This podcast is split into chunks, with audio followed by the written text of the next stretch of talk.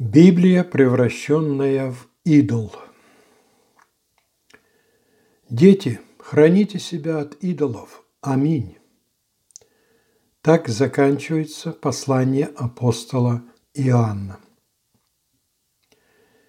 Хранить себя от идолов является жизненной необходимостью каждого здравомысленного человека. Идол очень опасен – по своей природе идол представляет собой отраву для духа и для чувств человека. Обладая силой гипноза, идол оказывает паралитическое влияние на мыслительную способность идолопоклонника. Всякий, кто соприкасается с идолом, непременно потерпит урон.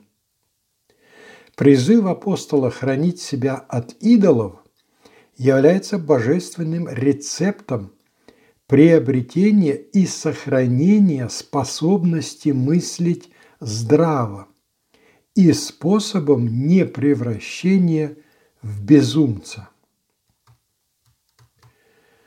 С подачи дьявола человечество имеет великое множество самых разных идолов, кумиров, объектов для поклонения – Однако существует один идол, который по своей вредоносности многократно превосходит все остальные бесчисленные идолы, какими бы ни были они опасными. Этим идолом является Библия. Да-да, наша Библия, наше священное Писание. Призываю не горячиться религиозных ревнителей. Думаю, что прослушав статью до конца, они поймут при желании, что здесь речь идет не против Библии, а наоборот, строго за Библию, за священное Писание. Духовный идол, сотворенный из Библии, является самым страшным идолом, поскольку он прячется между строк священных текстов, и его не каждый может опознать. В обществе людей, считающих себя христианами, очень широко распространено самое настоящее преклонение перед книгой, называющейся у нас Библия. Данная тема уже поднималась неоднократно – и все-таки положение требует еще раз поговорить об идоле, сотворенном из Библии. Начнем этот разговор несколько издалека с одной древней библейской иллюстрации. Израильский полководец Иефай и ложный бог аманитян Хамос – есть в Библии одна весьма интересная книга. Разумеется, другие библейские книги тоже интересны для заинтересованного читателя. Но эта книга в некотором смысле особенная. Называется она «Книга судей Израилевых». В ней содержится история древнего народа Израиля тех времен, когда у него еще не было царя – а народом правили судьи. Эти же судьи обычно становились и полководцами, когда возникала военная опасность, а она, как свидетельствует история, возникала постоянно и стабильно. В книге судей наряду с рассказами о других судьях и вождях народа описаны деяния судьи, которого имя Иефай. В некотором смысле этот Иефай весьма отличался, точнее, отличился от всех остальных судей, правивших Израилем. Верующий и ревностный, как говорится, до мозга костей настолько, что его даже апостол Павел отметил в своем перечне героев древней веры, он одновременно мог совершать весьма необдуманные поступки. Да, такое бывает. Однажды в пылу подготовки к военным действиям под влиянием нахлынувших эмоций Иефай своим неуравновешенным языком поспособствовал гибели собственной дочери-девицы, своего единственного ребенка, причем гибели ребенка жутким, просто невероятным способом. О нем уже была у меня отдельная статья, и даже две. Бог Хамос. Летописец книги Судей, рассказывая о делах и подвигах народного вождя Иефая, приводит одну фразу, которую, дескать, произнес этот Иефай. На первый взгляд упомянутая фраза мало чем примечательна. Однако некоторые современные исследователи увидели в ней нечто весьма важное. Согласно синодальному тексту книги «Судей», военачальник Иефай, обращаясь к своему противнику, царю Аммонитян, который предъявлял к Израилю территориальные претензии, через послов сказал ему, «Не владеешь ли ты тем, что дал тебе Хамас, Бог твой? И мы владеем тем, что дал нам наследие Господь Бог наш». Судей, 11 глава. У некоторых исследователей данная фраза Ифая приобрела неожиданное толкование. На основе этих слов им высказывается предположение или задается вопрос о том, что, мол, имеются и другие боги, которые как-то действовали, оказывали влияние на людей, даже принимали участие в первоначальном разделе земли для проживания народов. Некоторыми авторами подобных мыслей подспудно как бы подразумевается, что раз Иефай упоминал аммонитского бога, значит, он признавал существование этого Хамаса, и значит, этот Хамас был на самом деле, ведь, говорят исследователи, в Библии так написано. Старая проблема – в связи с, потом, с подобными толкованиями слов Иефая в очередной раз приходится наблюдать проблему некоторых исследователей Писания. Их ошибка в том, что все сказанное в Писании они рассматривают как непременное слово Бога или как вдохновенное пророчество. Причем, как видно, в такой ловушке находятся даже те, которые, казалось бы, понимают, что не все тексты Библии происходят от Бога, и однако же они время от времени забывают об этом. Религиозная память – сильная вещь. Она долго не стирается из подсознания. Это сказал не Бог, а человек – Читая историю Иефая, необходимо увидеть, понять, что когда он произносил эти слова, он говорил свои собственные слова, показывал свое понимание вопроса, если допустить, что Ефай именно так понимал тему, а не насмехался над военным противником. Качестве примечательного примера можно вспомнить как позднее пророк Илья признавал существование Ваала, когда советовал ложным пророкам кричать громче, потому что, вероятно, Ваал спит или находится в дороге, или чем-то занят, и потому не отвечает. Разве Божий пророк в том случае говорил, что Ваал не существует? Разве не признавал его существование? Но такое, с позволения сказать, признание было хуже, чем непризнание. Божий пророк откровенно смеялся над глупыми пророками Ваала. Аналогично можно предположить и относительно Иефая и его, так сказать, признание аммонитского бога Хамаса. Иефай вполне мог насмехаться над идолопоклонниками, что во времена Ветхого Завета было нормальным делом. Но прежде всего следует учитывать, что мысль насчет Бога Хамаса озвучил не Бог, не Божий пророк, а именно Иефай.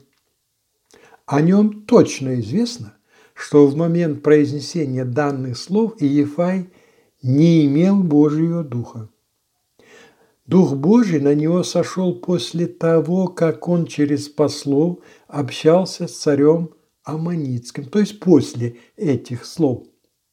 И Дух Божий сошел на него не для того, чтобы Ефай пророчествовал или произносил что-то сокровенное. Дух сошел на него для того, чтобы Ефай смог физической силой победить противников.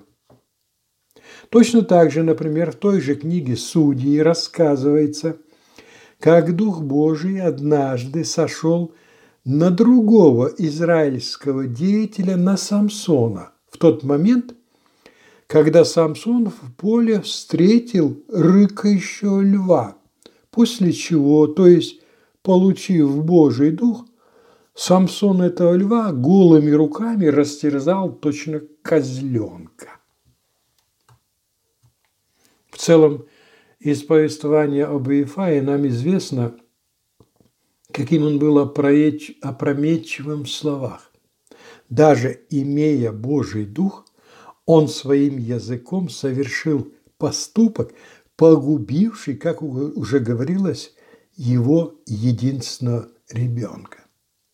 Очень эмоциональный, вероятно, с пудовыми кулаками, он хорошо подошел в той ситуации на роль предводителя народного ополчения и получил от Бога помощь для победы над грабителями. Но как мыслитель он для нас явно не авторитет. Бог един. Особенность человеческой мысли, привязанной к определенной букве библейского текста – порой уводит очень далеко. В дополнение к фразе Иефая к вопросу о том, что имеются и другие какие-то боги, некоторыми читателями также приводятся слова из Второзакония 32 главы, текст 8. В синодальной Библии там говорится, «Когда Всевышний давал уделы народам и расселял сынов человеческих – Тогда поставил пределы народов по числу сынов Израилевых. В современном переводе вместо, вместо слов «по числу сынов Израилевых» в этом тексте говорится «по числу сынов Божьих». Увлеченные исследователи, копнув глубже, обнаружили, что имеются варианты на древних языках или примечания переводчиков книги Второзакония, где сказано, что Всевышний давал уделы народам по числу богов.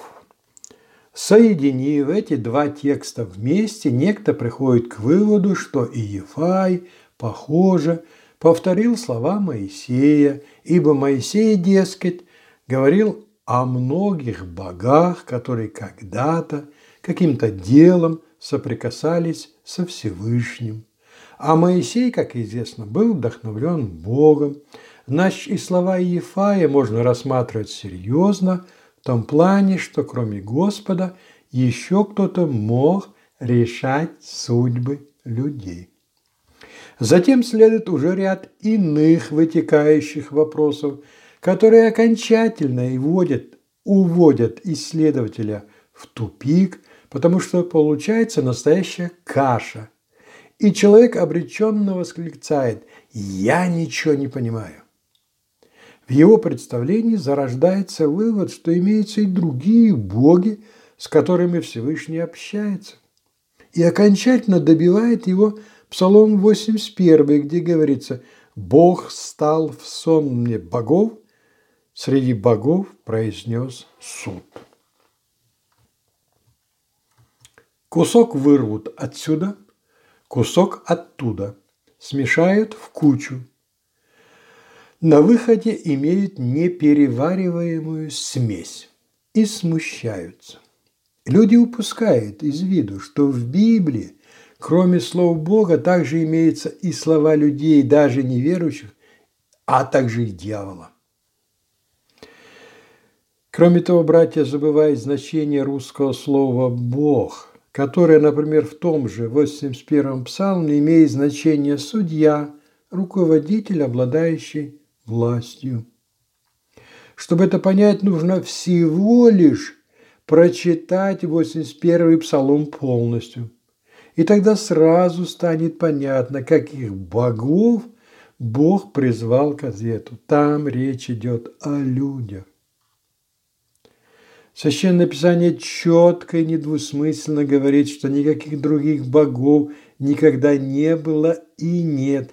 Все боги народов есть выдумка. Один Господь есть Бог. Он один сущий, существующий, тот, который есть. Идолопреклонение перед священной книгой. Как известно, Библия – это не одна книга. Библия представляет собой собрание отдельных книг, объединенных в один фолиант. В наших Библиях последней книгой значится Апокалипсис или Откровение Иоанну. Библия оканчивается откровением. Так построен библейский канон. Откуда взялся библейский канон? Его сотворила церковь, религия, религиозные учителя. Бог никакого библейского канона людям не давал и даже не повелевал, чтобы люди создавали канон священных писаний. Также Бог нигде не указывал, чтобы книга Откровения завершала священные писания. Книгу Откровения на последнее место поставили – религиозные составители библейского канона. Священные писания пришли от Бога в виде и форме отдельных записанных текстов, не собранных в один том. Объединение всех священных писаний в одну книгу произошло по воле, по инициативе людей – Современные исследования показали, что последними книгами, которыми завершились направленные от Бога Писания, были Евангелие и послание апостола Иоанна. Книга Откровения или Апокалипсис должна стоять перед Евангелием от Иоанна, потому как она была написана раньше, чем это Евангелие. Если бы кто-то решил создать правдивый с точки зрения хронологии верный канон, то в таком каноне последними бы стояли послания апостола Иоанна. В историческом плане правильно скомпонованная Библия должна бы оканчиваться посланием апостола Иоанна. Современная наука показала, что послания апостола Иоанна по времени были последними священными писаниями. После Иоанна никто из апостолов уже ничего не писал, их попросту никого не было в живых.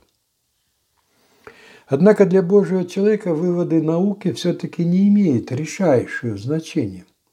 Для верующего, понявшего учение Христа – по самому смыслу все понятно. С другой стороны, конечно, кто не желает прислушиваться, тому ничего не объяснишь. В наших Библиях послания Иоанна расположены в самой середине новозаветных книг. Это сделано с умыслом. Так сработали церковники, составлявшие библейский канон.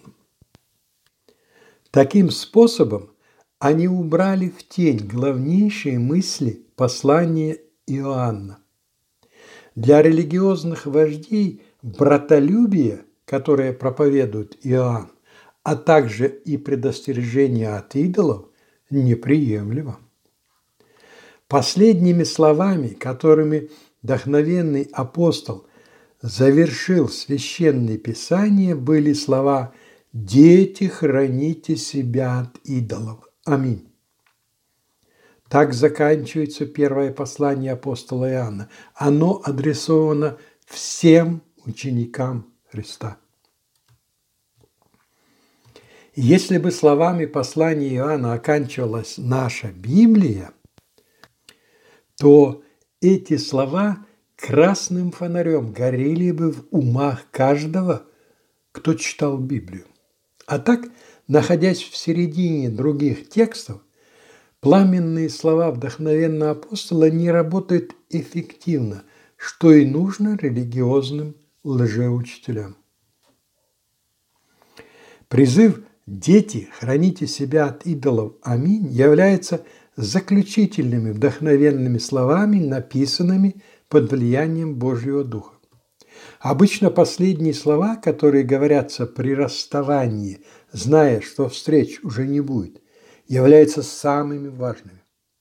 Вдохновенный апостол, Духом Божьим наставлявший учеников пребывать в истине Божьей, нашел необходимым закончить свои наставления именно призывом остерегаться, хранить себя от идолов. Мы помним, что Господь Иисус предостерегал учеников о грядущем отступлении от истины. Он сказал, «Берегитесь, чтобы кто не прельстил, не обманул вас». Матвея, 24 глава.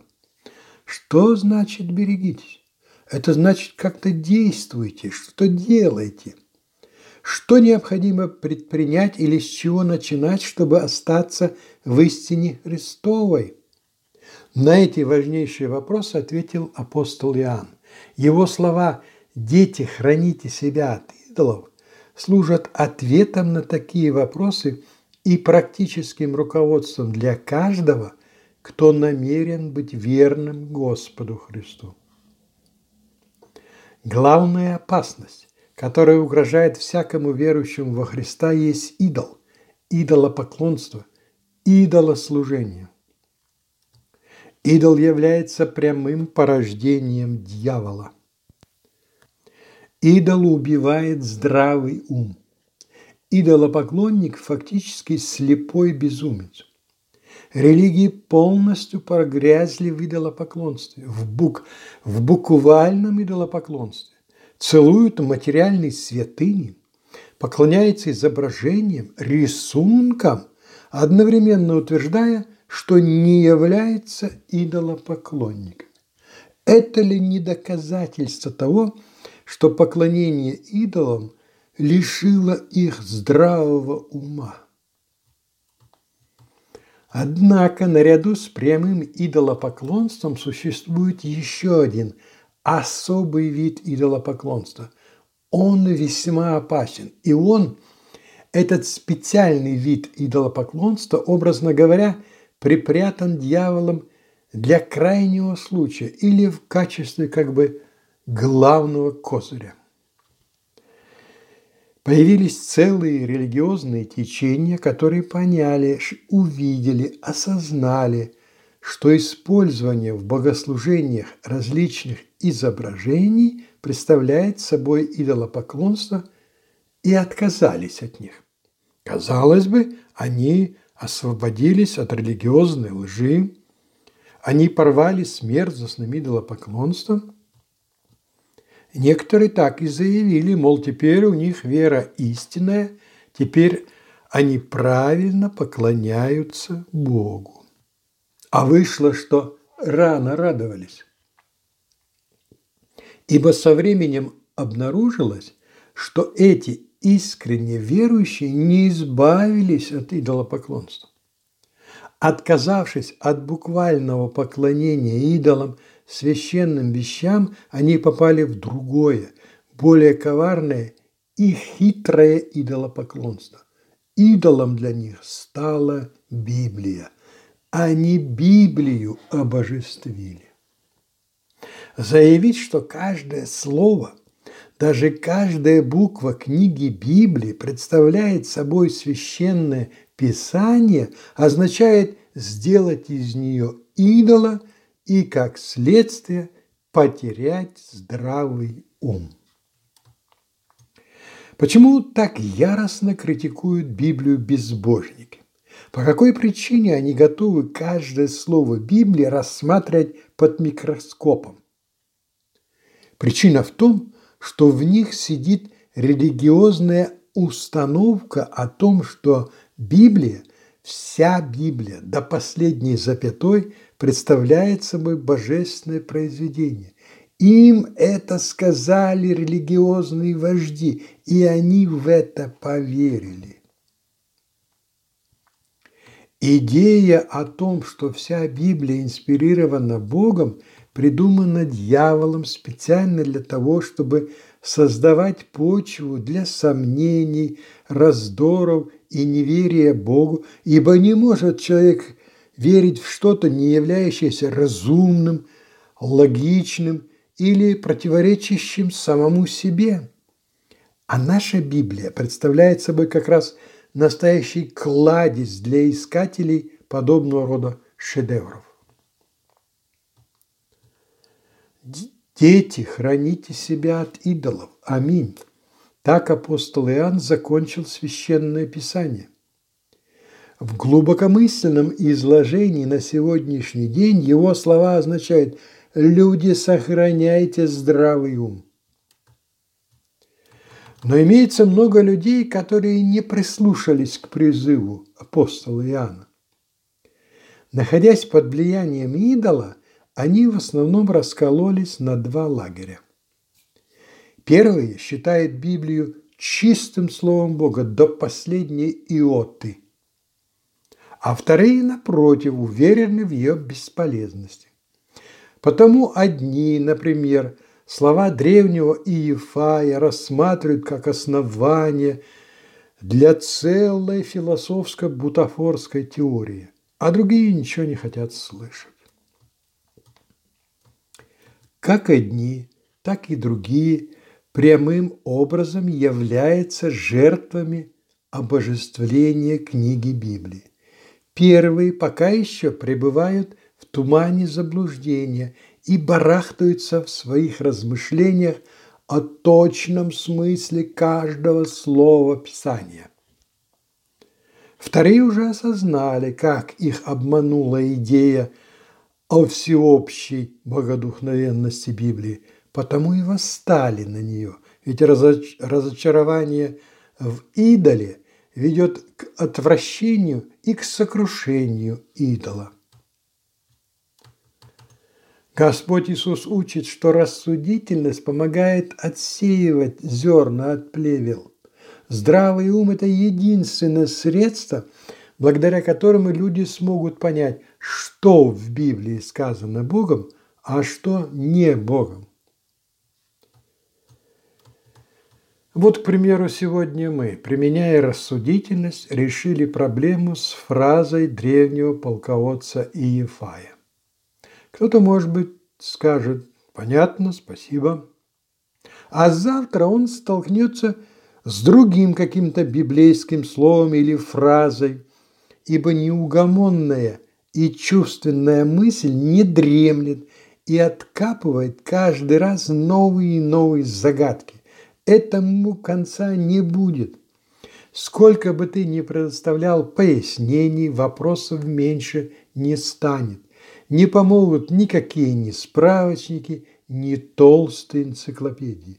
Если ум человека не перестанет воспринимать Библию как идол, он, человек, будет либо ей поклоняться, либо воевать с ней а смысла, который заложен в ней от Бога, он так и не увидит.